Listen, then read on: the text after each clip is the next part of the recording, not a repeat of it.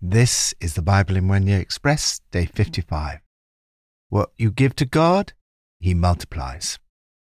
Hattie Mae Wyatt, a six year old girl, lived near Grace Baptist Church in Philadelphia, USA. The Sunday school was very crowded. Russell H. Conwell, the minister, told her that one day they would have buildings big enough to allow everyone to attend. She said, I hope you will. It's so crowded, I'm afraid to go there alone. He replied, When we get the money, we will construct one large enough to get all the children in. Two years later, in 1886, Hattie Mae died. After the funeral, Hattie's mother gave the minister a little bag they had found under their daughter's pillow containing 57 cents in change that she had saved up.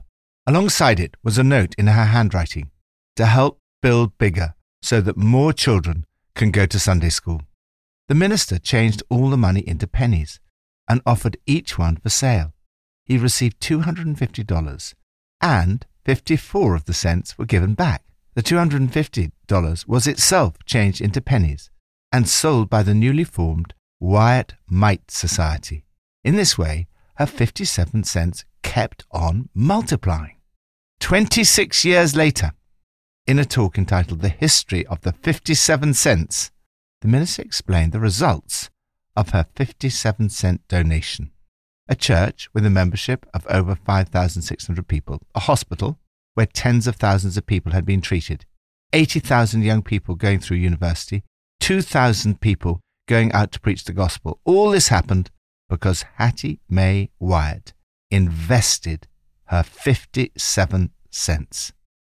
The theme of multiplication runs throughout the Bible. What cannot be achieved by addition God does by multiplication. You reap what you sow, only many times more. What you give to the Lord, He multiplies. From Psalm 25 Turn to me and be gracious to me, for I am lonely and afflicted. Relieve the troubles of my heart and free me from my anguish. Guard my life and rescue me. Do not let me be put to shame, for I take refuge in you. May integrity and uprightness protect me, because my hope, Lord, is in you. Multiplication of blessings and troubles. Jesus promised his followers a multiplication of blessings, but he also warned them that alongside the blessings there would be trouble. He said that whoever followed him would receive a hundredfold in this life with persecutions. David expressed how the troubles of my heart have multiplied. See how my enemies have increased. He speaks of loneliness, affliction, anguish, and distress. Wherever God blesses, troubles and persecutions tend also to increase. Any kind of leadership will involve opposition. The greater the responsibility, the more your troubles will multiply and your critics increase. David prays to the Lord for his help in guarding and rescuing him. When under attack, always try to act with integrity, uprightness, and faith. Do the right thing regardless of what people say or think. Lord, as I face opposition, help me to do the right thing, whatever the cost or consequences may be.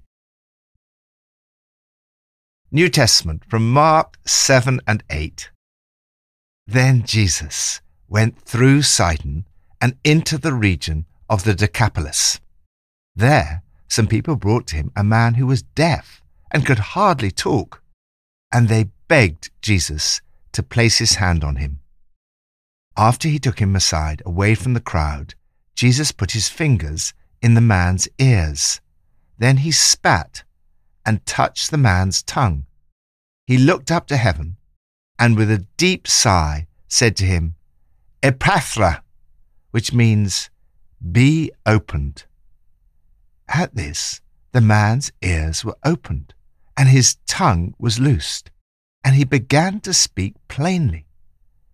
Jesus commanded them not to tell anyone, but the more he did so, the more they kept talking about it.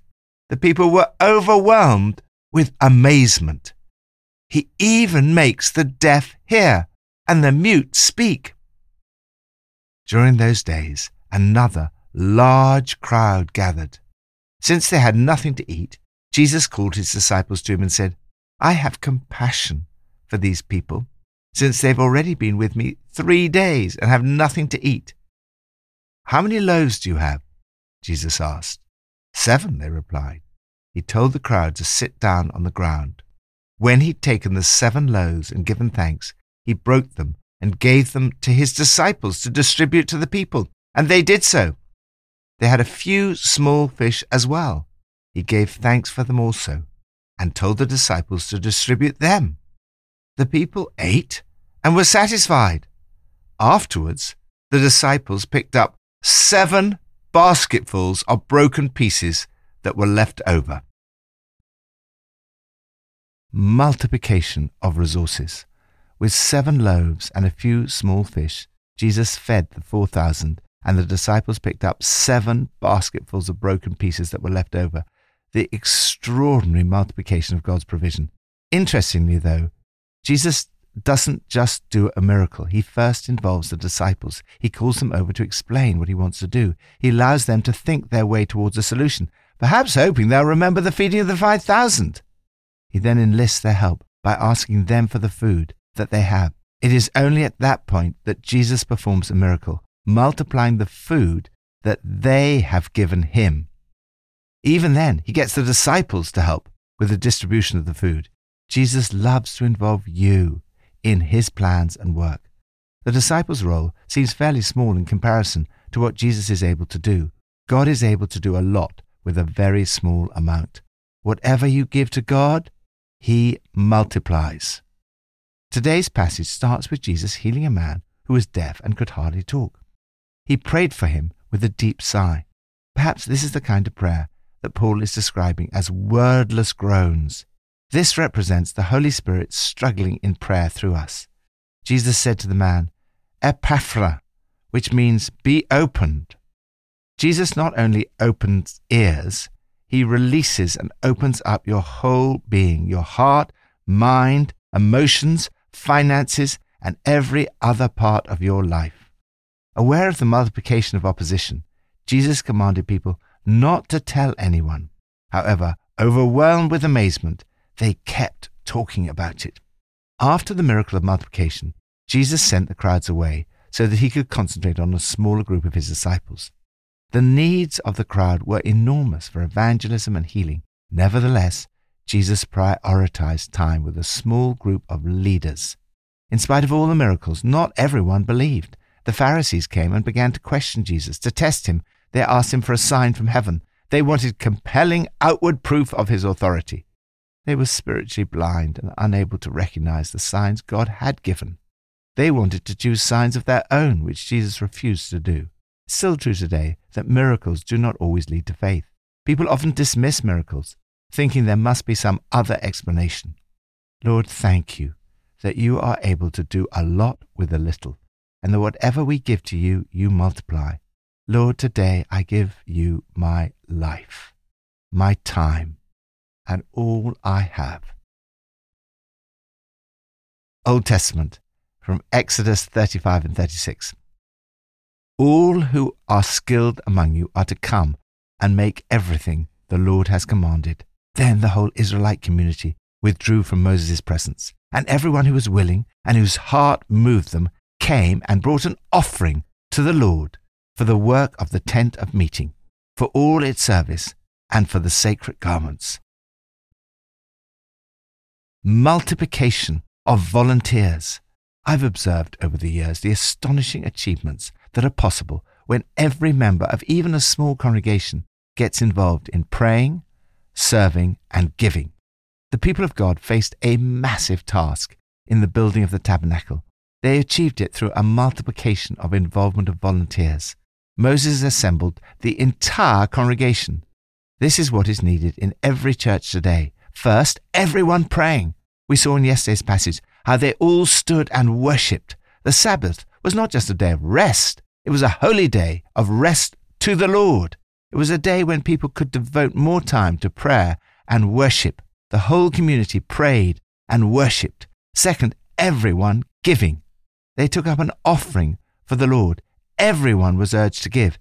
Everyone who is willing is to bring to the Lord an offering of gold, silver, and bronze. The task was not achieved by one generous donor alone, and everyone who was willing and whose heart moved them came and brought an offering to the Lord for the work.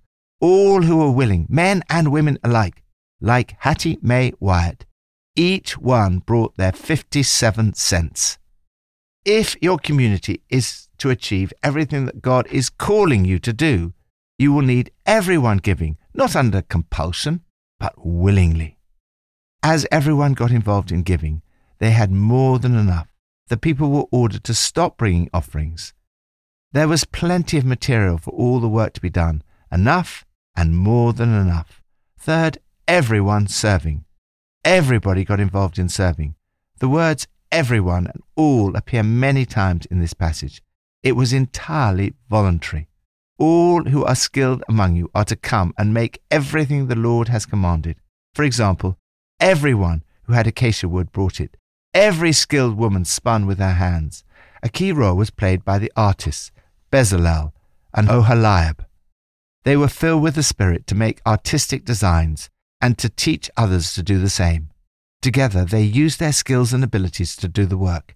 Every skilled person to whom the Lord had given skill and ability to know how to carry out all the work of constructing the sanctuary are to do the work. All this was entirely voluntary. The people of God were stirred up for God. The task was achieved by everyone whose heart was roused, whose spirit was freely responsive. If we are to achieve what God is calling us to do as a community, we need this multiplication of volunteers. Enthusiasm is infectious don't waste your time hanging around people who try to belittle your dreams. Associate with people who inspire and challenge you, lift you higher and make you better. Walk with the visionaries, the believers, the doers, and the courageous. Great people make you feel that you too can become great.